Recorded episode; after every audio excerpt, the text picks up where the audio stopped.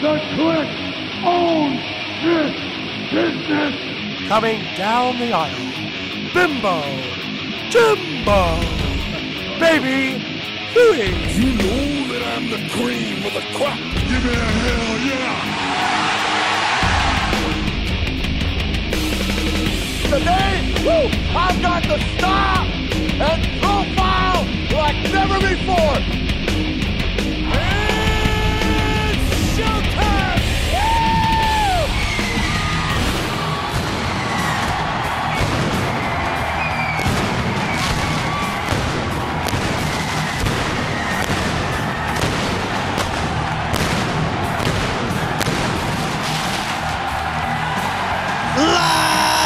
And in your face from our 1077 The Bone Studios in downtown San Francisco. This is In the Click, Bimbo Jimbo, alongside my tag team partner, Baby Huey. Hello and welcome again, everybody. We're live, pal. Hey, buddy, nice shirt you got there. Hey, thank you very much. Uh, before we get into anything, we are uh, live to tape, as it were, the night before the Super Bowl, or I guess I we're not allowed to say Super Bowl for some weird reason. you Li- could say live s- before the big game. You could say Super Bowl if you're just talking about it, but you don't have any like promotion or giveaway or some sort of financial gain from talking about it. so stupid. There's a lot of rules. So stupid. I like to say the Super Bowl, it's the WrestleMania of the NFL. I like that. Yeah, yeah, I- that's I what I'm gonna go with. I, I like that a lot. But yeah, so uh, you Believe me, I learned all these rules in the last couple weeks again. God, every, every year, year. we have to get reminded of what to say and not to say. Yeah, it's just funny watching Raw and SmackDown and listening to them refer to it as the big game and stuff like that. Even when they were uh, recapping halftime heat from 21 years ago with the with the Rock and Mankind for the championship at halftime, and they didn't even say halftime of the Super Bowl; they said halftime of the big game. And it's like that is just stupid. Was it last year when NXT did their thing with Ricochet Yeah, and or either a year or two ago. Yeah. I forget. But They should do that again. I yeah, like they should do it every year. I think I, I agree. Um, but yeah, so you know, be, may the best team win. Uh, the Montana Bowl, as it were, Joe Joe Montana's two teams duking it out for whoever gets to keep them for all time. But let's let's get into the clickbait for this week, everybody. Uh, we'll start off with what sort of broke right after our last episode with uh, Charlotte Flair, you know, and the fallout of of Monday Night Raw not choosing an opponent yet uh, for WrestleMania. Uh, the what have you online and just the sort of alleged things going around and swirling around Charlotte is that she may in fact choose Rhea Ripley uh, to to challenge with her Royal Rumble shot, which you know we'd sort of talked about in in terms of you know an NXT superstar winning the Royal Rumble and using that to get their NXT championship shot. If if Charlotte does indeed choose to challenge Rhea Ripley, uh, I don't think it should happen at WrestleMania. I think it should happen at Takeover. Uh, but overall, what what do you what do you think about Charlotte? Uh, the rumored with uh, taking on Rhea Rhea Ripley. Well, it, it's interesting. It's different. It's a little bit of a swerve. And if you think about it, technically, it's all they've said was the winner of the Royal Rumble gets a title match of their choosing. Yes. So they were being very vague on purpose. Now it makes sense as far as not saying Raw or SmackDown. So yeah, it's like, oh yeah, she could technically, I guess, challenge for the NXT Championship. And for a lot of people, it's like, oh, coming full circle because that was her first title with the company way back in the day when she started with them. Also, uh, there's a couple ways of looking at it. One, that way it kind of frees up Becky for the rumor that she actually might take on Shayna Baszler. Bayley, the latest rumor is she might take on Sasha Banks. So that way it kind of frees up both Raw and SmackDown women's titles to have separate other rivalry storylines going into WrestleMania. And that way Charlotte can have her own thing. Uh, but my main takeaway from it, I think this is just a way for them to boost up the ratings for NXT. Because you look at it back, uh, what was it, October, most of November, when people from Raw and SmackDown were invading NXT week to week. It was definitely, I think, a way to get some big names from, quote, the main roster on NXT. So that way it can hopefully get people to tune in versus tuning into AEW. So I think for them, this is another way to bring in some talent from Raw back on NXT. Who knows if she'll be on every week to build up the rivalry for that match for the feud. But nonetheless, it's a way of getting her name on the show. They can promote it, they can tease it on social media, all that stuff. So that way, people hopefully tune in and then maybe take away some of the numbers from AEW because AEW the last few weeks have been on a roll as far as just really dominating uh, every Wednesday night as far as ratings go. So, but for hey, I mean, for Rhea Ripley, hey, kudos to her. This puts her in a big spotlight. Yeah, I think that that would be the main thing if this did came to pass. It would be a nice rub for Rhea Ripley because I believe she, one she would win. Uh, but I, to me, I, I'm not like so gung ho on this being the move to make uh, because it just doesn't make like uh, to me a lot of narrative sense for Charlotte to choose uh, Rhea Ripley. Uh, I, I, think, you know, we talked about in our last episode how, you know, Becky and Charlotte could be the next sort of Austin Rock yeah. in terms of people that are just sort of intertwined and linked in their rivalry.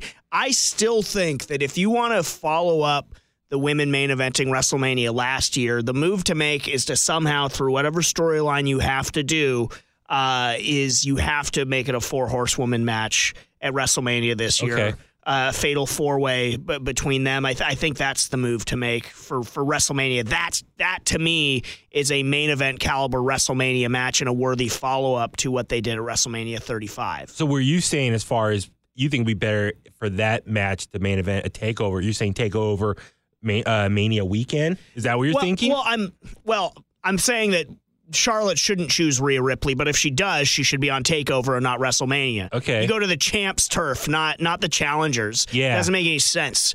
Uh, but I, I still just think that the the move to make for for the you know for Charlotte, for Becky, for Bayley, for Sasha is you know this the time seems right for them to do a four horsewomen match mm-hmm. right now because look, ba- Bayley's hot right now uh, as you know in her heel run as SmackDown champion. If you have to move one of the championships off one of the competitors, and it's just, it doesn't have to be winner take all again like it was last year. It doesn't even have to be for a title match. You could, I mean, we still have time. We have to, we have like uh, Saudi Mania or Super Super Saudi Showdown Part Four again or whatever coming up. So you can move conceivably the championships off off of all of them before WrestleMania and it just becomes this four way grudge match, or maybe one of the titles is on the line, or or however you have to do it. Merge them all together. Yeah, however you have to do it to get there. But I think to me that's that's the natural follow up. And yeah, the, you know that option could be there next year or what have you, but you don't know with the wrestler's health or their contract status. So it's like if they're all healthy and able to go, that's the match that I want to see at WrestleMania. Absolutely, take advantage of the opportunity while you have it. But my only concern if they do it at a takeover will that take away from one of the female superstars on the NXT roster, giving them an opportunity? Like Charlotte's taking their spot.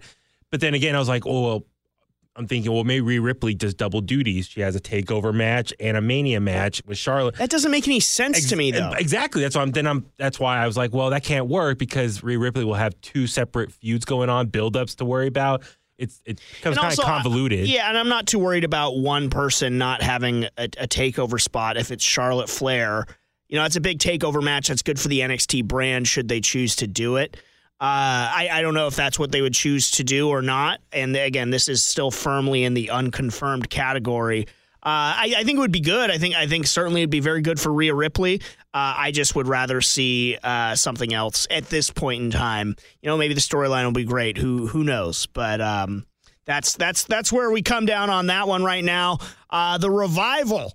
Uh, in the news again, uh, reportedly turning down a more than $700,000 a year contract uh, and now again swirling that they want to make their way out of WWE. What, what do you think about the revival? Just their long term future within WWE? Do you think they're leaving? It's like a lot of start and stops with these guys in that in that sense.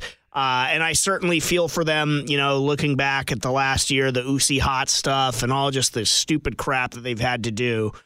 Well, I'm just listen if you feel you're creatively frustrated, you're not getting the right treatment you deserve, and what you're talented enough to go out there and do and perform, but you're not getting the opportunity to do so, then yeah, go ahead and leave, prove yourself elsewhere. I'm all for that. Um, it's just for me, it like I hope it's not the boy crying wolf as far as them saying, "Wow, we want this," and then they get quiet, and then they demand to leave again, and then they resign. Kind of like I'm thinking with Mike Kanellis. Like he's been yeah. wanting to leave for well, more. To, to be fair, though, it's not the revival taking to Twitter here and being like, "We're unhappy, we want out," and you know, you see that a lot in athletics. y- You know, with, with with players doing that and demanding trades or trying to force their way out of a bad situation. But I, I don't really take the revival as doing that. This is this is stuff that gets leaked and reported, and As they're sort of left to pick up the pieces. Yeah, Well, but you said seven hundred thousand each a year. Yeah, reportedly, yes. Wow. I mean, unless they, because originally it was what five fifty, I think, a couple Last months year, yeah. So unless this is their way just to get more money, then more power to them. I, I. But then again, is it worth taking that much money just to sit in the back area locker room and not get the proper run on on TV that you deserve, or do you take less money and go somewhere else and just live it up, live your best life in another promotion? So. I, I mean, for them, at the end of the day, it's what's best for them, their family, what makes them happy. I'm all for that. And if you think you can put on incredible matches elsewhere, then go do so. I'm all, you know, this is your career. You're only in this prime age that they can go out and perform once. So go out there and do it. Make your money elsewhere if you need to. And I mean, I, I think the thing is, you know, let's say hypothetically they go to AEW. My guess would probably be a little bit less money than seven hundred thousand, but then again, the work schedule is not as intense. not as intense and maybe creatively it suits them better and it just like you said it just depends on what they value the most and what is what is most important to them at this point in time is it that financial security look it's wrestling is a tough business to be in and one bad bump away from your career being over so I, I don't begrudge anyone that that takes the money it's just sort of like when wcw closed so many wrestlers you know decided to wait out their existing AOL Time Warner contracts because it was guaranteed money and it was a lot more money than they could get with WWF, WWE at the time. Uh, and I certainly have no qualms about that. Get yours while you can get it. Yeah. Uh, but there, there is a part that I certainly empathize with too. That you know, creatively, they want to do what's best for them too. Where they where they don't just go to work to collect a paycheck, but they go to work and they feel sort of fulfilled creatively. So it just depends on what you know, sort of the the scales are for them uh, moving forward. But it sort of was very interesting uh, news here at the start of 2020 that again they're sort of finding themselves in this contract uh, debacle. Um, and I kind of like I felt like to be honest, I thought they would have been gone by now. Yeah. Uh, I, I thought that you know between the the FTR stuff, you know, the free the revival and and all and all that jazz, I figured they would have left. Um, and But that's out of their control. That's the powers that be. They're just letting Yeah. make them write out their con- current contract. yeah, yeah, absolutely. So you know, and then the the rumors with Luke Harper being set to join AEW and stuff like that being out there. I mean, that's really to no one's uh, surprise if that move happens. Uh, and certainly their roster could use him, no doubt about it. I'm just curious when uh, the revival's current deal is up because I know Matt Hardy, his is uh, I think sometime in March, and so I know he, him and his wife been posting a lot of cryptic stuff online. Yeah. posting so I don't like to know when guys' contracts are up. Like for me, I, I like the the sort of the surprise factor uh, of of that. You know, let me ask you this. So, because this is his fans fantasy booking, people are hoping maybe Matt Hardy leaves WWE, he can bring back his broken character again. And they say a lot of fans just online think it might be a great fit for, um, uh, uh, uh, oh my God, those guys on AEW, the Order, the Dark Order. the Dark Order, Yeah. that he could be the leader of them. Yeah, it's funny. I mean, we're kind of jumping around, but in terms of who could be the exalted one with Yeah. with the Dark Order, uh, Matt Hardy would certainly fit with that. Uh, we're jumping around a little bit, but uh, as I was watching AEW this week, and they called out Christopher Daniels. Him being the exalted one would be a great sort of full circle for him because he was the one that originally was going to be the higher power in WWF. yeah. Yeah, so that that certainly is something that immediately just sort of raised my alarm bells. I was like, oh, I think that's what they're going to do. Uh, and you know, it'd be a great way, and it also would serve a purpose because look, I really enjoy SCU. They're they're a very fun act to watch, but.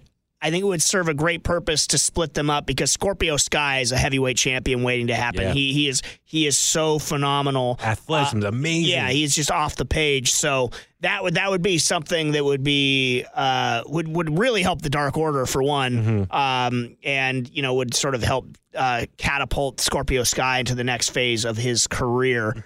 Uh, but.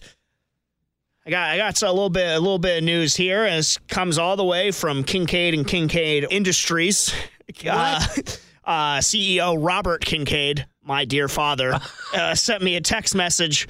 How does it feel to be part owner of the WWE? Because with the WWE stock drop this week, Daddy Kincaid and I swooped in and, and bought some shares in WWE. You did? Yes. I honestly, I, I, because I, last night I heard how low it was right now. I was actually tempted. I was like, I wonder if I should buy some. yeah, You so actually did it? Yeah, so I, I texted my dad when it was when it was going on about the stock drop. I was like, "Hey, I think we should move some of our stocks over to WWE." And he was, and so I sent him the news. Uh, you know that the WWE's closing stock was as low as it had been since May of 2018. Yeah, yeah, yeah. And so we shifted some things around. Now we have a, a, a little chunk of WWE stock. How I'm much not going to get it? into how much. Uh, Well, it's like 38. Is it 38 bucks right now or something uh? I'm not sure where it closed out on Okay. Friday, but uh, yeah, I just I thought that was funny because you know now my dad's like texting me about, about it and stuff. So it's yeah, stock in WWE, just what I always wanted. So your dad's going to show up on Raw? Exactly. Tell Vince You know, and my dad's actually the anonymous 51. Raw general manager. 51% owner Yeah. now. So WWE took a pretty pretty big tumble in their in their stock as their earnings sort of fell short, and it was in the wake of their uh, co-presidents George Barrios and Michelle Wilson departing. Uh, the company sent everybody sort of into a tizzy and a tailspin. Uh, and so you know, I think I think uh, I'm I'm not one to give uh, stock advice or stock tips, but I certainly believe in WWE and their ability to rebound and everything like that. So if you are so inclined, I, I think now is the time to buy in uh, for some WWE stock. Uh, it'll be interesting because I think was it next week they're going to have their fourth quarter slash year in 2019 year in review as far as all the money Their goes. earnings and stuff expecting to fall short of what they they thought it was going to be. Well, you got to look at 2019 as far as what I've been reading. It's like, okay, 2019 was a good year as far as they got a lot of Saudi money. They got the Fox deal going as far as them premiering on Fox back in October. So they got the money there. Uh, but I think the thing in question is like the number of subscribers um, dropping on the WWE network. So if that drops, obviously that they're losing money as far as Yeah. month to month. And I think you got to look at it. Okay, why why are subscriber numbers going down? Well, besides the pay per views, people tune in to watch NXT live. But now that it's free on the USA Network, it's like you can easily. There's a lot of maybe just what do you call it, mediocre fans who's like, ah, I'll cancel. I'll just watch it free on USA. Well, here's the thing that I think they need to do too is that they. I get the reasoning behind it, but the whole one month free deal with people with just an armada of other like Yeah. email addresses and stuff like that, they got to find a way to crack down on Oh that. yeah, yeah, yeah. yeah. Um, but I, I just I have no doubt that WWE's stock and everything is going to rebound. So can you say AEW is the reason WWE Network subscriptions is down because AEW went live on Wednesday, NXT went live on Wednesday on USA Network. I- yeah, I I'm just saying there's a I- correlation there, I- maybe. I, I, I wouldn't even say that. I, I just I just think it's just a it's just a market fluctuation. I fully expect it to sort of pendulum back the other way. well, and the other thing is, like, listen, if you're, you know, frustrated with the product that you see week to week on Raw and SmackDown, I could see some people just want to cancel their network subscriptions. Like, listen, I'm tired of just getting this crap I see on TV in certain segments. Some stuff's been working great. So I'm just saying a lot of those Well, maybe it's funny. av- it, it- it's funny to me because the network would be the last thing I would cancel. Uh, it it would be more that it's just like, God, Raw is a chore to watch. I'm just gonna not watch Raw Yeah. or SmackDown.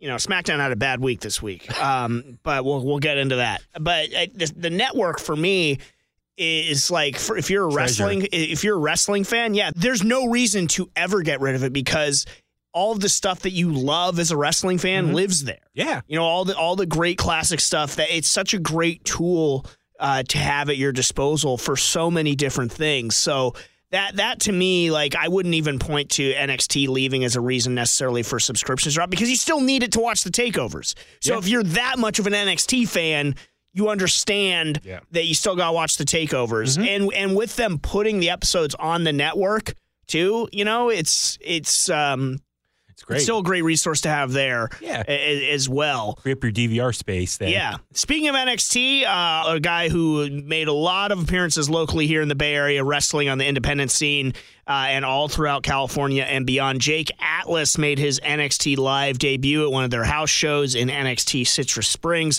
So just a big, quick congratulations to Jake Atlas as he makes his march up the ranks there at NXT and WWE. Absolutely. He's going to do big things there. Congrats to him. It's awesome. I think it's just cool seeing people like.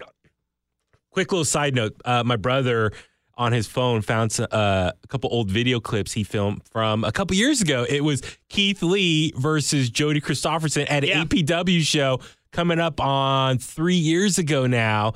So my brother and I were just thinking about all the amazing talented people that have come through APW 27, 2018. And we were going through their Instagram and just all the matches and how many of them are now on NXT, AEW, doing amazing things in New Japan or Ring of Honor, Impact. So, I mean, long story short, APW does an amazing just getting people in town. And then other promotions now are getting more great indie stars coming through. But it's just amazing. We've been so lucky to see so many great wrestlers over the last couple of years get big and then move on to that next level of getting signed. Yeah, So I Jake mean- Atlas is the latest. all all the big stars and the stars of the future come through all pro wrestling and it, it is cool getting to sort of have a front row seat uh, to see them in their rise and their development it just sort of speaks to the quality that, that all pro wrestling and all these places in the bay area West and, and beyond put on and speaking of that all pro wrestling will be returning saturday march 14th so go ahead and get your tickets now uh, all pro wrestling blueprints so i'm very excited for that and to take my position behind the microphone once again as the voice of apw it's going to be a lot of fun I'm really surprised. Blueprints got the blue f- color in the flyer, nothing green. St. Patty's Day. Nah, don't need it. I'm just like get like some Irish stuff in there. Not, not my favorite holiday. They've done that. They've done that in the past. I know, but it's just, Uh, so you know, it's, it's going to keep. I think it's more of like sort of like a fresh start and a blueprint for the future uh, of all pro wrestling, given that their championship is vacated right Yeah. now in the wake of Jake Atlas leaving. Uh, so it's going to be a lot of fun. Again, Caesar Black and I will be on the call. That's Saturday, March 14th.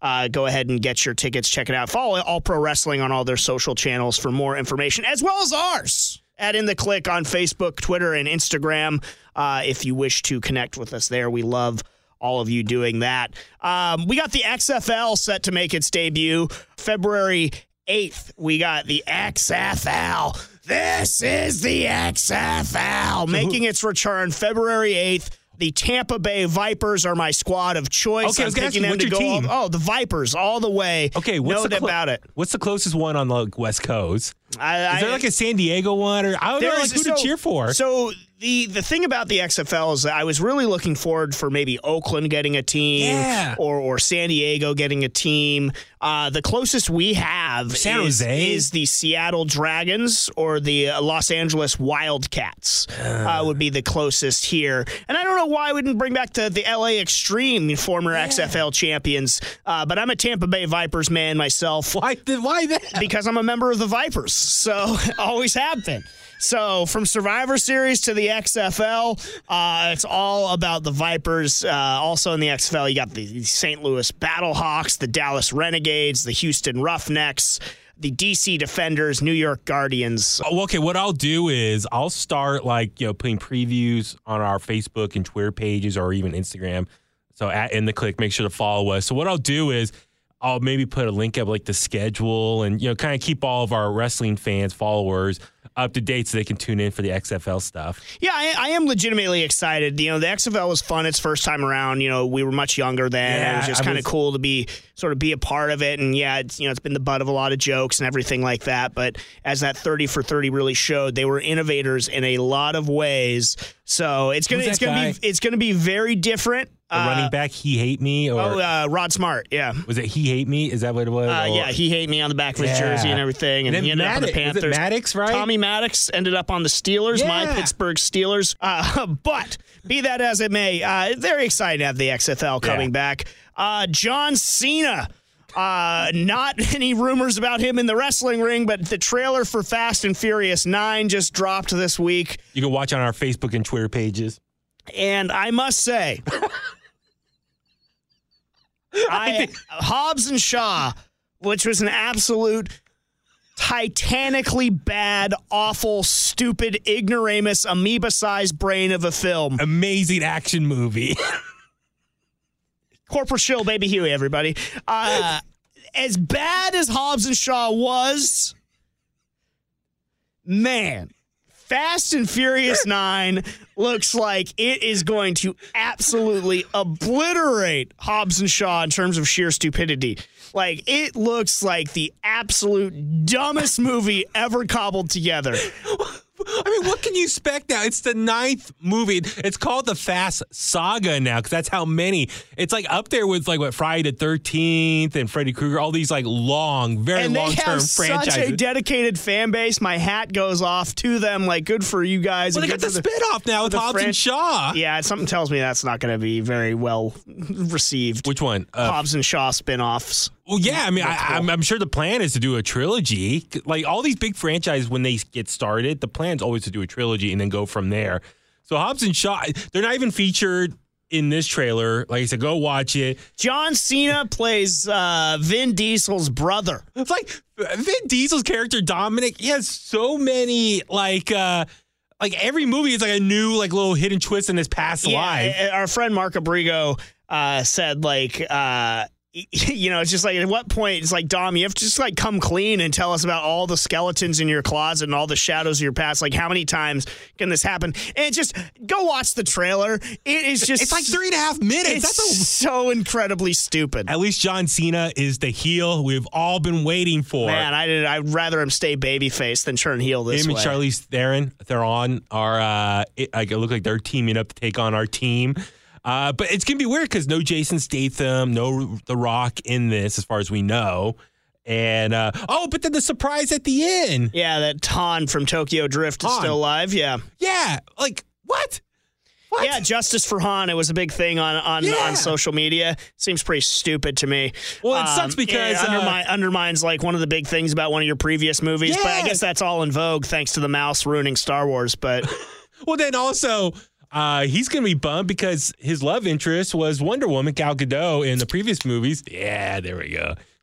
Kick off your weekend right. opening up a uh, Broken Skull I IPA. Yeah, I thought you were gonna have one. I was waiting. I was waiting for you. Okay, let's do this.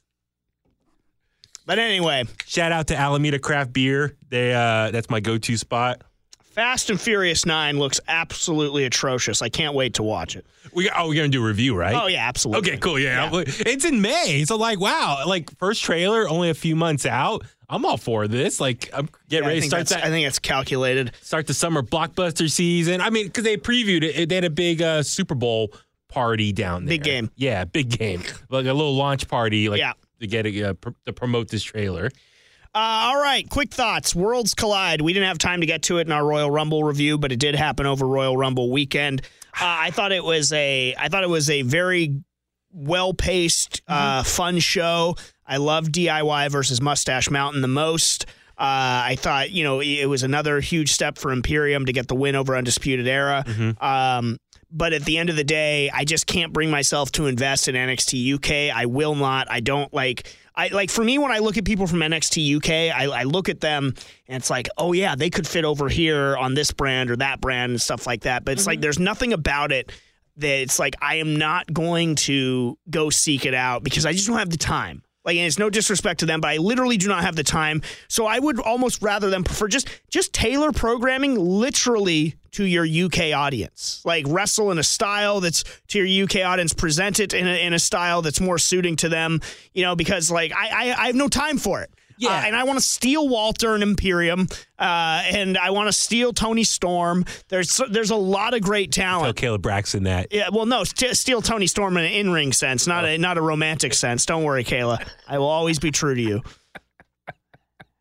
The baby bump coming to WWE Network, starring me and Kayla. WWE stockholder I was gonna say Jimbo you're, Kincaid. You're part owner. Yeah. you're her boss now. You should tell her. You should tweet at her that I'm your boss now, baby. No, she just calls me Daddy. But Daddy Daddy's home, sort of like uh, Tommaso Ciampa. She's Goldie. Yeah. You should. co- You guys should be is. Halloween. That would be a great costume, actually. Yes, that would be great.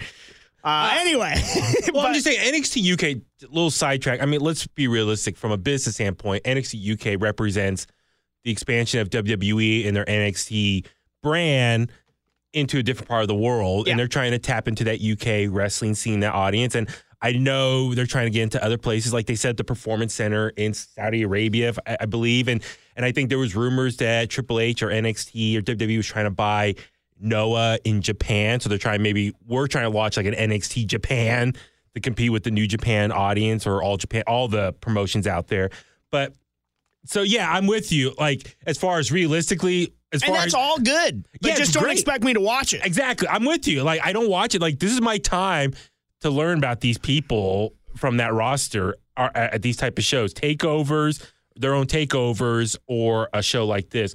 Which I'm actually I kind of enjoyed this format versus last year. Last year was just more of like a Yeah. like a tournament, like a King of the Ring style, just mixed match uh, of people from all these different shows just going at it. didn't it. feel as important. Either. Yeah. This this felt like uh, I mean again. It was a good little exhibition show. Yeah. uh, I think some people got some great time to shine. Fun show, easy watch. Like it, went, it went by super briskly. Yeah, I, I would, for me watching this, yeah, you're right. It was very much like exhibitions or just bragging rights, kind of like a Survivor Series. It's like one brand versus another brand, like Raw versus SmackDown. But overall, I mean, it was just cool to see like some, oh, like who's who. It's like the all stars from each team roster going at it. So it was just fun. Um, I mean, Finn Balor getting a win, just kind of continuing his push of dominance of whoever he takes on. Uh, I was really shocked that the cruiserweight title changed hands. Oh, what'd you think of the new design, by the way? Of the I think it's all right. okay, Yeah. yeah, yeah, Uh, I, I think it's a step up from what they had. yeah. But uh, I mean, as far as a show full of exhibitions, it was nice to see something have a little bit of stakes as far as the title change. Yeah, yeah, and yeah, you're right. That, that that was that was a nice thing to see. Um, but yeah, so Worlds Collide, good job, great in ring quality and everything. I was just gonna say for uh, Jordan Devlin, who uh, Devlin, who won the title, I wonder will he gonna get promoted and be on NXT Prime more often now, or will that belt be also featured more in NXT UK? So that'll be like their second tier title there, kind of like what North American is for the NXT brand. Yeah, it remains to be seen. Uh, but I yeah, I just I can't really bring myself to be fully invested in the UK product. Real quick, uh, Alex Wolfe taking a, a kick to the face and knocked yeah, out. Yeah, that was brutal, man. but then on the fly, three against four, and they were kind of you could tell they were kind of restructuring the match in real time. Yeah, but and good on them because they did- they did a really they did a really fantastic job of doing that. It's a it's a brutal bump. I mean, you know, it's this reason why not everyone can do that stuff and do it at such a high level. He tweeted out, he's like, "My ba- it was my fault, chin up." Like he should have kept his chin up and get hit in the chest. And Yeah, that was nice to see because a lot of people take to like blaming another wrestler or what Yeah. have you, kind of deal. but I just want to say you're welcome. I personally defeated uh, Oh, God, Undisputed Era. Yes. I, I got my Imperium shirt today in the I, mail. I was rooting for UE.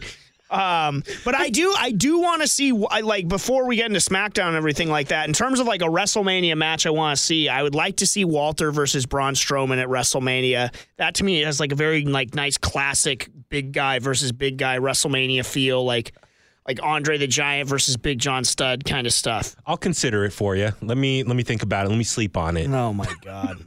You didn't respond to my tweet, you punk. Wait, what? I didn't even see it. I tw- when you tweeted that out, I retweet. I I tweet back at you. Oh, sorry. Wow! Come on, Jimbo. I have you on mute. man, man, I was firing off some gold stuff. Like, Cold dust. I doubt it. Um, but, let's let's get into Raw uh, for this week. And just uh, what did you think of the follow up uh, to Royal Rumble? I actually thought Raw was better than SmackDown this week, Yeah. uh, quite easily actually, and that's that's uh, that's a rarity. Yeah. uh, in the in these parts. Um, well, I mean, a couple things. It's uh, it was cool, kind of seeing Humberto kind of get up on uh, Andrade. Well, yeah, which they they had to do that because you know Andrade had the the wellness violation. I'm not sure for which sort of uh, specific substance that he tested positive for. Uh, but they apparently Paul Heyman very high on Andrade wants him to be a real pillar piece. So Yeah. that's why they didn't take the championship off of him. And I don't know. I think it, it's making the best out of a bad situation, writing Mm-hmm. the, the champion off. Uh, you know, maybe they do some type of interim U.S. championship thing where you can have almost a redux of Shawn and and uh, Razor at WrestleMania. You both titles in a ladder match or something like that, Punk or Cena. you know that kind of deal with some type of like interim uh, United States Yeah. champion and uh, kind of stuff. So Well, the other thing too, uh, a couple things just to touch on real quick. I thought it was just cool. Drew McIntyre kind of it's the beginning of his run. Yeah. I did not love his promo coming out. And listen, I'm I'm all I'm full like full speed ahead on the Drew push and everything like that. But I would have liked to have seen him sort of put over his journey a little bit more instead of being kind of like sort of funny haha uh, about it. And then yeah, he squashed the club and everything, which just makes me feel bad for them. Yeah. Um, Put some jobbers out there, not like the world's greatest tag team out Or there. or just have him have like a one-on-one match with somebody good, and have him. I, I do love the three-two-one. I was gonna ask what you think of, like, that I, I think that's setup. tremendous. Very similar to tuning up the band. I, I love the three-two-one Claymore. Okay. I think that's a good sort of like uh, baby face nuance to add Mm-hmm. to Drew McIntyre's presentation. Uh, overall, I mean, it was an okay promo, but it just was. Uh, you know, when his first lines are like talking about how, you know, you got to pinch me or whatever kind of deal. It's just to me, I just rolled my eyes. I was like, no, no, not more of like the aw shucks, like Mm. taking all the cool away from a guy. Like, don't do that. Like, Drew McIntyre is a killer.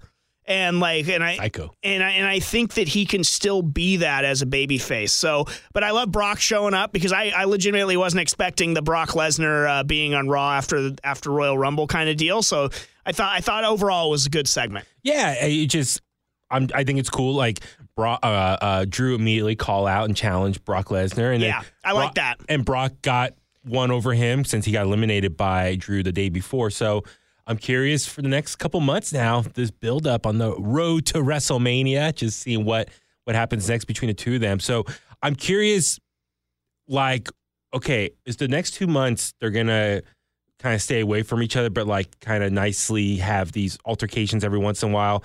I hope, like, because what I'm getting at is like you have Super Showdown and still Elimination Chamber on the road to WrestleMania. So hopefully they don't have any matches or stuff there to kind of interrupt maybe a really nice storytelling pace. Yeah, yeah, and we'll we will see how that plays. That's a good point. I mean, with the like just having two big shows. Well, depending on how you what you consider a big show, depending on what you consider a, a big show on the way to WrestleMania. Uh, another note about Raw that something that I was not expecting because I thought it was just a Royal Rumble one off.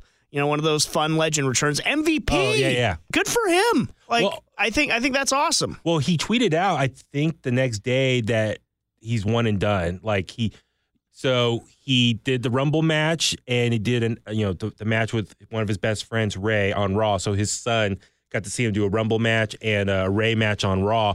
And now he his time's done. And I think last week you and I both thought like, oh, is this the start of a new run for him with the company? But and I uh, expected it to just be just be the Royal Rumble and done. You know, Yeah. like the typical sort of spot that they do. But you know, Mr. Perfect turned that into a nice little run with the company after his Royal Rumble stint. you look at like Morrison back with the company, so like you're like thinking, oh, what other guys from like the last ten plus years that they can re-sign for like a short run? So I'm with you. It, I thought MVP was going to be a little bit longer, but yeah, no, for him, I, I'm sure it was just a great because his son is like young, so wasn't born or around when he had his first big run with WWE. So I'm sure for him as a father, it's a great I, I want I. I want more MVP. Yeah. Uh, in WWE, I'm I'm an MVP guy, and I was actually just like kicking things around with a buddy of mine in terms of things that you could do with him. Sort of an update on that character. Uh, you, you know, I mean, he could definitely be like that Terrell Owens, sort of like you know, you have him at the Hall of Fame, like talking about how he's getting snubbed from the Hall of Fame, like To did, and you, and you have him like hold his own sort of Hall of Fame ceremony and everything. You could you could do some really fun sort of things about like the modern day athlete with with MVP. Mm, and okay. so I, I think I, you know do like the you have him hold like an open tryout like Colin Kaepernick did or Terrell Owens did, like showing off like that he still has like this great wrestling ability and everything. Like there's a lot of mileage I feel like with the MVP character. Uh, so I'm, I'm a little bummed because I was ho- I was hoping after that sort of big to do they made on Raw, I was like, yeah, we can get another run out of MVP. He's, he's a he's a solid wrestler. He's got a great character, and I think there's more that he can do. but those, what you're just saying, could be great like vignettes for either ex- on ex- social. e- Exactly. Ex- exactly. And that like sort of a great way to welcome the character back and start a feud. Like if you want to like have him like be campa- cam- campaigning about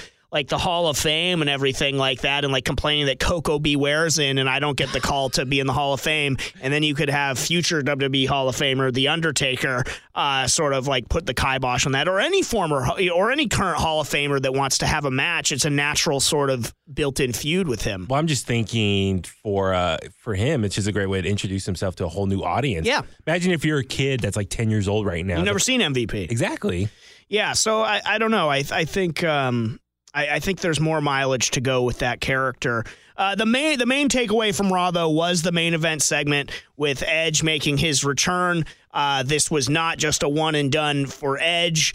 And uh, once again, emotional like he was at Royal Rumble, and he cut a great promo uh, talking about you know getting himself back in the ring and everything like that. And uh, it was really, really awesome stuff. And then with Randy Orton coming out and suggesting the the rated RKO reunion, which one I would be super down for in general, but the expected turning on him RKO thing about he was going to almost Pillmanize Edge's neck was like conflicted about it, left and then con-chair-toed one man con-chair-to to Edge. I loved the whole segment, and I loved uh, Randy Orton in this role, and I know he's flip flopped back and forth between heel and babyface more than he should have in the past several months. Yeah. But in this case, it makes total sense. Uh, it's a great opponent, hopefully for Edge at WrestleMania, and I love the idea. I love Ra- Randy Orton. it- Look, Edge was great in this, but Randy Orton was great in this too, and I loved him sitting on the turnbuckle debating about doing the the Pillmanizer to Edge's neck uh, and not doing it, and then con-chair-toing him because like it's almost like inborn. You know, Edge is back, and it's like this thing. It still lives within Randy Orton, and he can't control it. He's the legend killer. He has to be the legend killer. And now that Edge is back, it's just like it's like a silent alarm, like activating him. Uh, you know, to that he has to do this. And uh, I loved it, and I and I'm super juiced for the to them to have a match at WrestleMania, and hopefully not in Saudi Arabia. Yeah, well, and me too. i I hope kind of like Brock and Drew, kind of keep them separated and just build on this for the next couple months. That's something I love about NXT. For example, like Finn Balor, Johnny Gargano, Ciampa, Adam Cole. Looks like they're not like having matches against each other. They're like having like these altercations, these conflicts in the ring, outside the ring, and it's all part of week to week build up to their eventual takeover matches. Something you know, that's kind of issue with Raw and SmackDown is like you'll start a rivalry between two people. They have a match on Raw or one week. Then they Yeah, have too a- much. Too and they much. have another match the following week, and the other guy wins. So 50 50 booking. And then by the time you get to the pay per view, it's supposed to be the blow off, but you're already kind of burnt out of the whole rivalry. So with this, I hope, like you said, let this slow burn for the next couple months to WrestleMania. But um, a couple things real quick. Uh, for Randy Orton, I'm kind of glad if this is going to be his match because uh, wasn't it a couple months ago he was I think kind of tweeting at John Cena or like teasing him like he wanted John Cena for WrestleMania. I think for him, he just wanted a big match opportunity Yeah. at this year's WrestleMania. I think he called out The Rock, Cena. Like he's just trying to put feelers out there for like who can he maybe get for a big match opportunity. So the fact that this edge is the case, I think that's a great opportunity for him to have like just another great big match at WrestleMania. So he's kind of getting his wish as far as this opportunity to do that. Uh, also, I think for Edge, it's kind of cool. Like I think he signed a new three year deal. I think rumor is like three million a year, but he has to do at least five matches a year, but like twenty something plus appearances. So we're going to see a lot of Edge. Maybe not necessarily in a match form, but he's going to be appearing quite frequently throughout the year now. So that's what I'm excited for. Seeing Edge, like something we talked about, I think was it last week, like with Stone Cold. Like it's great seeing these legends just at least show up on TV. Yeah, well, I, I think with Edge, he still has, you know, he looks to be in phenomenal shape. yeah, and yeah, probably yeah. has a ton to offer based on his Royal Rumble performance in the ring. Uh, and now with the the Randy Orton angle, naturally a reason to not be on TV for the next few weeks. You know, uh, because Mm-hmm. he could play up the injury and everything like that, and then return and, and, and strike back at the Viper. And I, I, I did enjoy Beth Phoenix on NXT this week, you know, very distraught at the beginning of the show, saying, I'm upset. It's supposed to be a celebration weekend, but Randy Orton ru- ruined it. So I'm glad that they're keeping consistency on the week to week television. Yeah, Beth Phoenix. uh, That's probably her finest moment on uh, on commentary in NXT. I'll give her that. Don't don't break your arm patting yourself on the back for that one, baby Huey. Uh, all right, well let's let's talk about SmackDown. Uh, and like we talked about a few minutes ago, SmackDown had a very down week. Uh, but Yeah. some of the highlights though were you know Miz and Morrison uh, becoming number one contender uh, for Saudi Arabia uh, to take on the New Day for the tag team championships. Uh, that's great. I wish it wasn't in Saudi Arabia, but good for good good for Miz and Morrison. Yeah, I mean, I, I wonder. Like, okay, this it looks like okay because it was a little bit of a build up because Morrison challenged what Kofi first, and then Big E one on one, and now it's Yeah. leading up to an actual tag team one on one match. But I wonder if yeah, this is going to be the first of three. So the wrestle Su- Super Showdown, then Elimination Chamber, and then the blow off at WrestleMania. Yeah. So I'm a part of me is like, I wonder if all of them combined could do bigger things, or this is all that WWE has lined up for them for the next couple months. So I'm, I don't know if I should be happy that it'll still be a fun match no matter what on whatever show they're on. They're all professionals, amazing athletes, so it's gonna be, it's gonna deliver a great match. Yeah, hopefully, maybe maybe if they do that, maybe it's like a ladder match or something at WrestleMania. Yeah, that'd be. Oh, and then we can get the Kofi versus Morrison. Uh, Yeah, uh, ladder off. yeah, yeah. Uh, also, we had Bayley uh, cutting the the heel promo saying that she's beaten everyone there is, and then uh, Naomi came out to challenge her and everything like that with their new like sort of LED helmet Yeah. uh, thing she was wearing. Tremendous. I like Na- Naomi's entrance is so good and so over uh, that I really think that they need to keep a sustained push on her as long as she's healthy and everything like that. I, I and she's great in the ring. She might not be the world's best promo, but she I, I think she's I think she's very good overall performer. Uh, my whole I, I, I do like her challenging Bayley. I wish she had referenced eliminating Bayley from the the women's battle royal WrestleMania in New Orleans, you know, and, and but she did reference, you know, Bayley's never beaten her and everything like that. So and she's a former champion, so Yeah. she's every right to say like, listen, I can take you on. I'm Totally. a champ myself. Uh, also, in one of the best storylines in WWE, Otis has locked down a date with Mandy Rose on Valentine's Day. Uh, th- this storyline and just their interactions just continue to be one of my favorite things that I watch in wrestling every week. It's super fun. Uh, I love just the whole segment of Tucker trying to like talk him up, be like, "Now's your chance to do it." Sonya Deville's like, "Guys, we're right here. Like, we can hear you."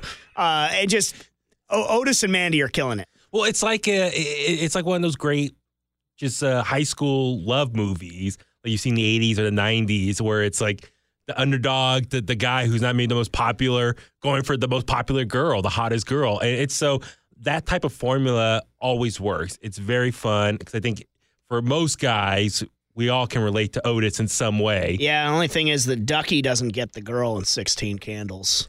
Yeah, well, But uh, he he went on Jon Cryer for other things. I, I I did like Corey Graves on commentary throughout it though, just uh, just being sort of beside himself that this could be happening.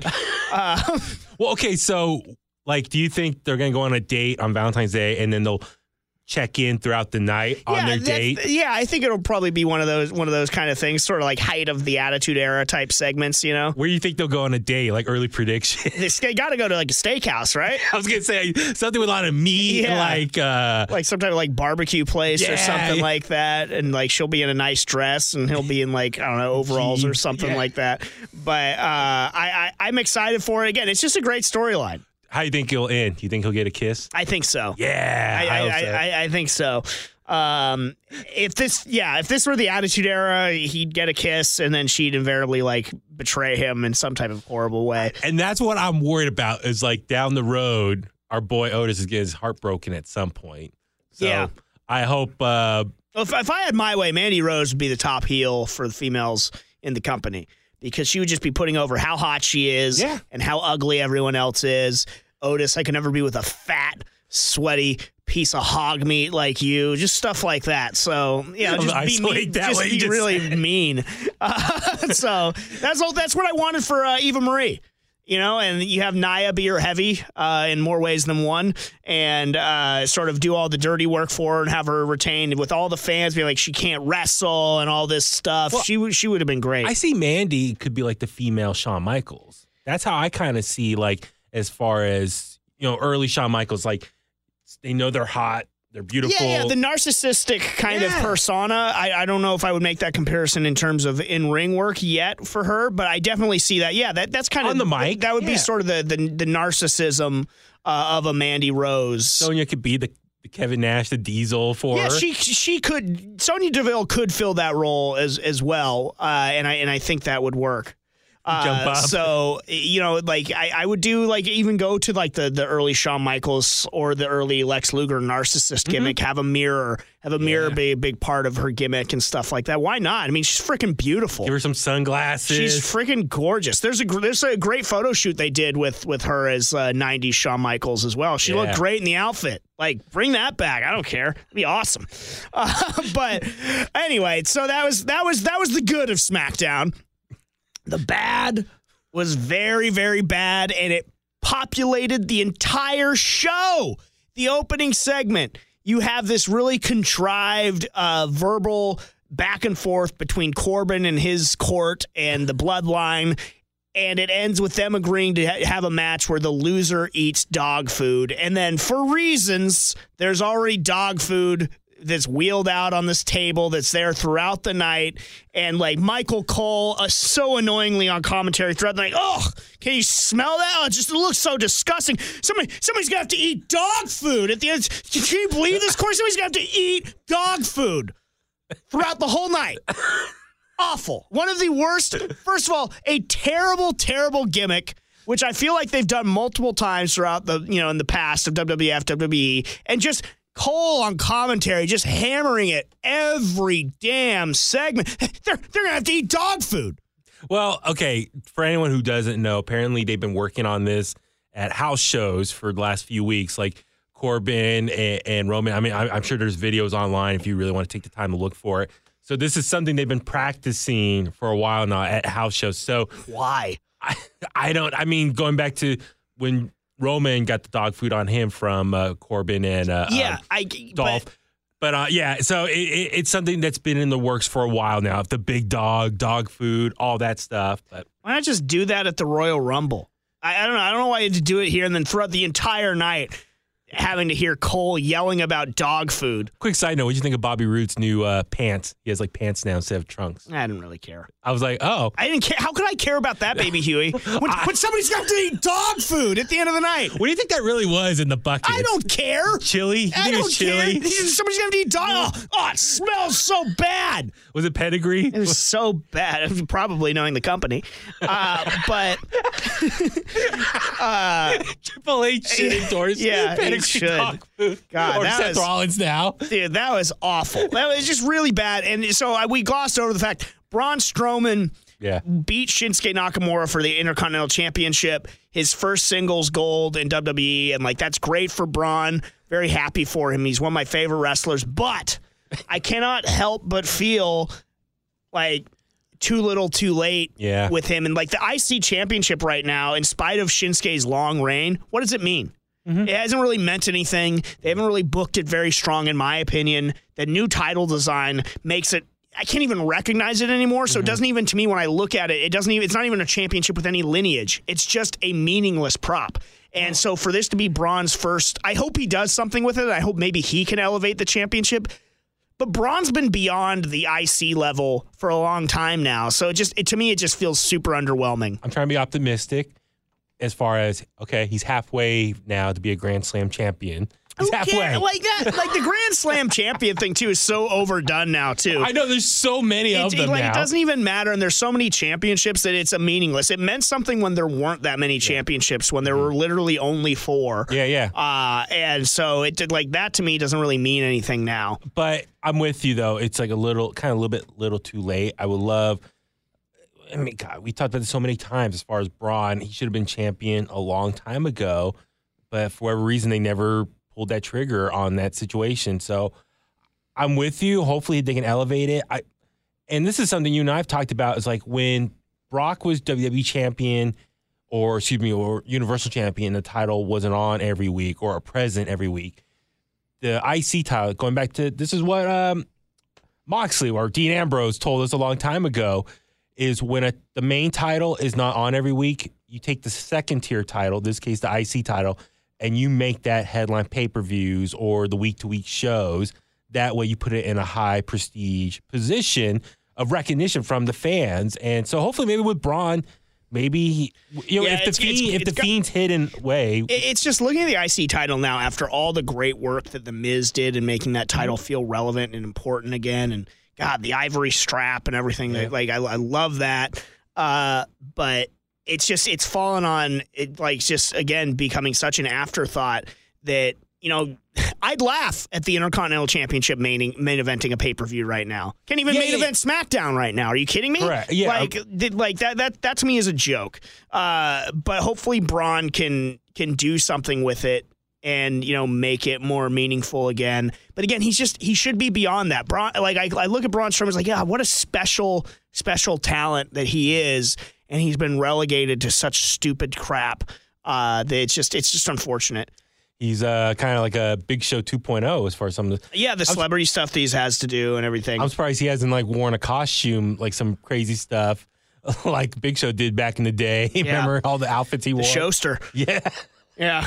Um, but let's uh, let's let's switch gears uh, for a second before we get to NXT. Let let's talk about AEW Dynamite. Uh, a rare opening promo segment to, to open up Dynamite, and I think both Moxley and Jericho did really well here. They like they're building that feud very nicely. I love the the eye patch angle with Moxley. I think that's so cool, and they've done a really good job with it. And uh, just uh, what do you think of that segment? I think it's great. Moxley, just uh, one Ohio boy, so in his uh, home state, he uh, got the crowd behind him right away, and I like that Moxley dominated the beginning and the end of the show. Yeah. So I think it's just great for him building up as now like the top baby face of AEW, which is great. And Jericho, come on, he's golden. He's gonna go out there and he's gonna do his thing. You can count on him to deliver his side of uh, the equation.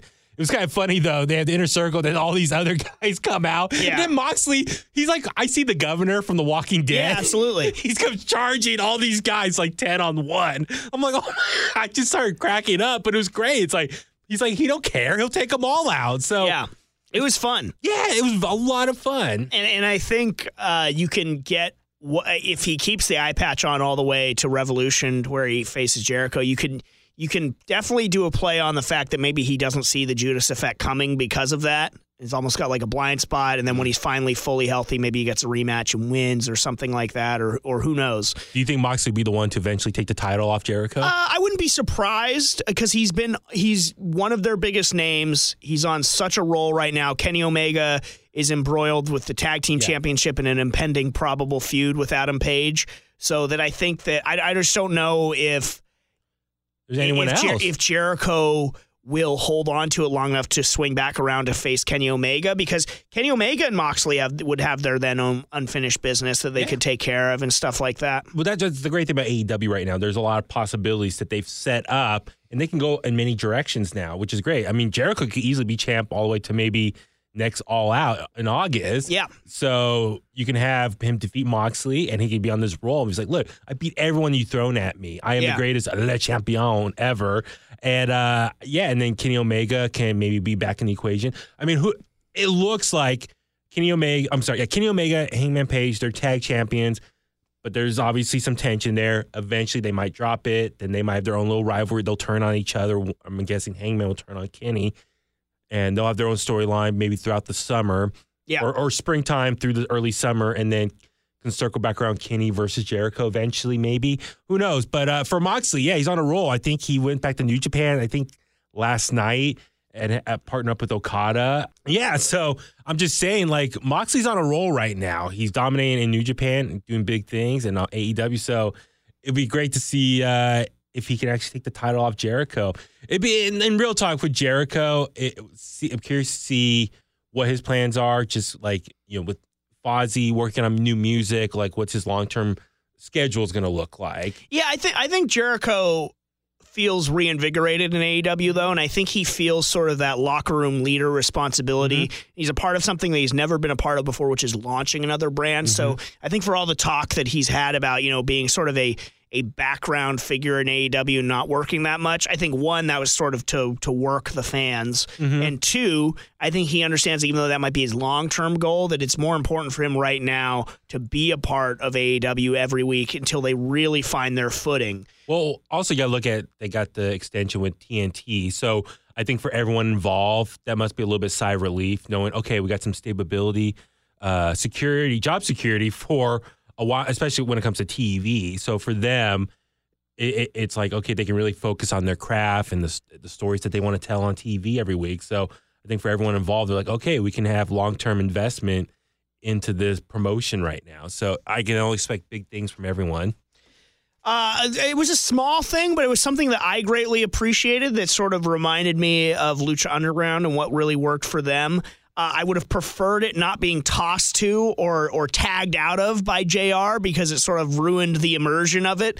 But something that's really cool that I that I like seeing and I hope we continue to see more of is the the vignette like they did the MJF paying off the the bunny with Butcher and Blade and yeah, sort of like the transformation from their street clothes into their into their their character outfits and everything. It was really cool. It was very Lucha Underground esque, like, and I like that. And it's different.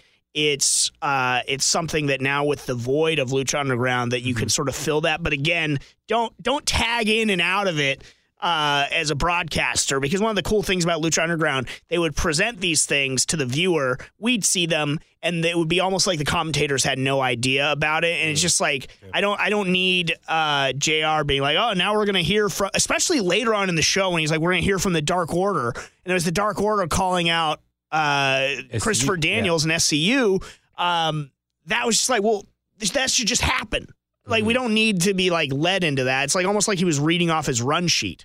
Um, Well, yeah, for us as the the fans, we're watching it, so we can decipher that on our own, right? Yeah. But and, and, real- like even on comedy, like, oh, it looks like it was like almost like a bit of a payoff situation there. Well, no shit. Like, that's thanks. Like, thank you for like, thank you for weighing in. Like, Captain that's, Obvious. That's exactly what it was. well, real quick side note, since SCU, just quick shout out to them. Very cool. They all wore Kobe jerseys to the ring. yeah, that was cool. Yeah, and the little little jump back fader, Yep. uh, uh, fade shots uh, when they enter uh, or they come walking out to the ring as well. But uh, no, overall, I mean, Cody, the, what the big build up next week, he's gonna have the lashings. Yeah, which I think again that's very old school.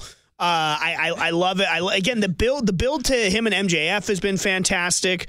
The uh, you know the build to Moxley and Jericho has been really great.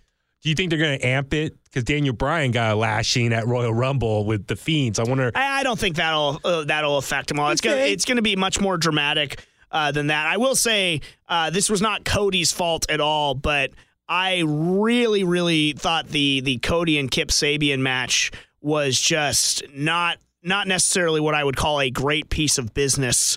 Uh, it, it was just it was super overbooked. It just I I, I am. I, like the main thing that I came walking away from is like this coach gimmick with Arn Anderson Yeah. to me it doesn't really fit. Uh, he's the enforcer, double A. Like you don't need Not to the add, complainer. You, you don't need to like add this sort of like coach gimmick to him. One like the whole like covering his face with the plays, like great gimmick wise, but not for Arn Anderson and not when you're with a baby face and Cody Rhodes. Like it just it didn't make any sense to me. It just was so. It just came off so hokey. Uh, and I just I was not I was not into it. Well, I think the highlight, and the problem is, I think the highlight for that match didn't involve Cody. It was Joey Janela. Oh, the kiss thing? Yeah, I mean that was a fine spot, and But- but a it's lot of going to people took further away their from that. Uh, yeah, and, that, and that, but that's fine because Cody's not going to have something with with Kip. You know, right now he's embroiled in the MJF stuff. But for me, it's just like the the weirdness with the Arn Anderson. Well, and then the ref- just Well, didn't he take a ref lead, bump? Yeah, yeah, the big lead up to getting because he pushed the ref and Yeah, then the should that be a DQ? Well, that's what they said on commentary. He's lucky that Cody didn't get DQ'd. Um, yeah, the big, the big lead up to the throw out. It just was. Uh, I, I I just don't know what they're doing. It's just not needed for Cody's character at all. To me, it's just still a little awkward. Cody align himself with a member of the Four Horsemen and just his history, his dad's history of Dusty taking on the Four Horsemen for so many years. It's just a little awkward to me. The coach gimmick thing for him again. It's not a bad gimmick uh, at all. Like I, I like that for a manager, Mm-hmm. but with a heel, sort of more ath- like that'd be a great That'd be a great gimmick for MVP's manager. It'd be a great gimmick for for you know a lot of people's managers, but it just yeah, doesn't yeah. make sense uh, in regards to Cody. So like it just real like all that extracurricular stuff in this one just really took me out of the match, unfortunately. And um, uh, uh, for me, though, what I still like about AEW is you're getting a lot of storylines as far as you got the main event stuff, you got the mid card stuff, you got Cody on a whole separate like island, his own issues going on, you got the tag stuff going on.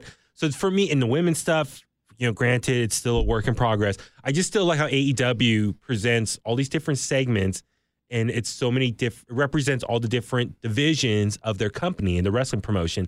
I still just for me though, kind of issue is just a lot of stuff that goes on during the commercials. And Yeah. we can't hear or barely see it with the small screen. Yeah, the picture in picture stuff. Yeah. I wish they would fix that somehow. Yeah. But overall, I'm I'm really continuing to enjoy AEW. I think for me, It was a good filler this week. and and I think overall they've exceeded my expectations in terms of their consistency and everything like that. Uh, again, the Cody MJF feud uh, is one of my favorite things going on in pro wrestling right now, and and I and I'm excited because I think Cody's really elevating MJF with with it, you know, and it's just it's really really working. I laugh when you know MJF on uh, commentary. Yeah. He's like, "I can't swim. They threw me in a pool." Yeah, he was, and he was good on that. And I like the idea of him just using his wealth to to buy mercenaries. They have no real loyalty or reason to be with him. It's not necessarily a faction per se. It's just they're they're soldiers of fortune, Yeah. uh, as it were. Uh, let's quickly run through NXT this week. Um, the big the big the big highlight for me this week was uh, Tommaso Ciampa taking out uh, Undisputed Era with like the lead pipe and then the the uh, contract signing it in his own blood Yeah. uh, kind of deal, setting up NXT Takeover Portland's championship match. Uh, really good stuff uh, there, and then we also got the Dusty Rhodes Tag Team Classic Finals with the Broserweights uh, beating the grizzled young veterans. What do you think about just the whole presentation of the Dusty Classic this year? I just I was a like little underwhelmed this year. Exactly. Okay. Because I think in the past it was always like a big build up and the big payoff, the finals at a takeover. Like last year, awesome. It was a takeover mania weekend. Ricochet, Aleister Black winning, but also get their goodbye that night. It was like just you and I, we were there, goosebumps. It was such an amazing thing to watch. This year, it's you know, it's just throughout the month of January. So it's just like filler for this month. Yeah, it just yeah, it just didn't feel like as big a deal as it has in years past. Uh, I also did like the Keith Lee segment with uh, Dijakovic and Damian Priest, although kind Broke of ass Marilyn Manson. kind of kind of counterintuitive with uh, with Keith Lee sort of being so eager to bail from the ring, like kind of like a cowardly heel. But be that as it may, but uh, uh, also quick shout out to Shotzi Blackheart coming out with the the tank. the tank was great. Yeah, I'm, I'm glad you reminded me of that because like one big ups to her. Uh, it's always just great hearing you know her hailing from Oakland and everything like Yeah. that. Just a lot of like local pride here in the Bay Area for her, and just somebody that we've seen a lot over the years work her ass off to get to the point where she is. You know, she had that near miss on Tough Enough where they didn't take her because of like her like heart condition, uh, and then to work all the way back into this point. It's just it's really awesome for her and also the, one thing i can say over watching her matches and watching her instagram she has an exact sort of bead on what her character is and how mm-hmm. she wants to present it. Like I legitimately love watching her promos on Instagram like throughout the years of her when she'd be going to all these various promotions and just cutting a promo on whatever the match was. It was always entertaining and she hasn't missed a beat and they haven't taken anything away from her. They've just added to the presentation at the NXT level. Even Beth Phoenix on commentary is like, boy, Shotzi sure knows how to make an entrance. And she does. And you can tell that she's already connecting. So it's just like, it's very exciting, just very happy for her. And kudos to NXT for allowing her to do this because Yeah. they can sign whoever these top indie stars and repackage them however they want. Yeah, but they wanted the ballsy badass. And yeah, and that's the thing. It's like the tank she done on the indie scene as well. So they're bringing that in. So that's cool. But yeah, very very cool to see how uh, NXT is letting Shotzi shine, and like like I said, we're just very proud of her here in the Bay Area. But uh, we've gone too long as usual. That is going to do it for us this week. For Baby Huey, I'm Bimbo Jimbo, and remember, if you're not in the click, see ya, and I wouldn't want to be ya.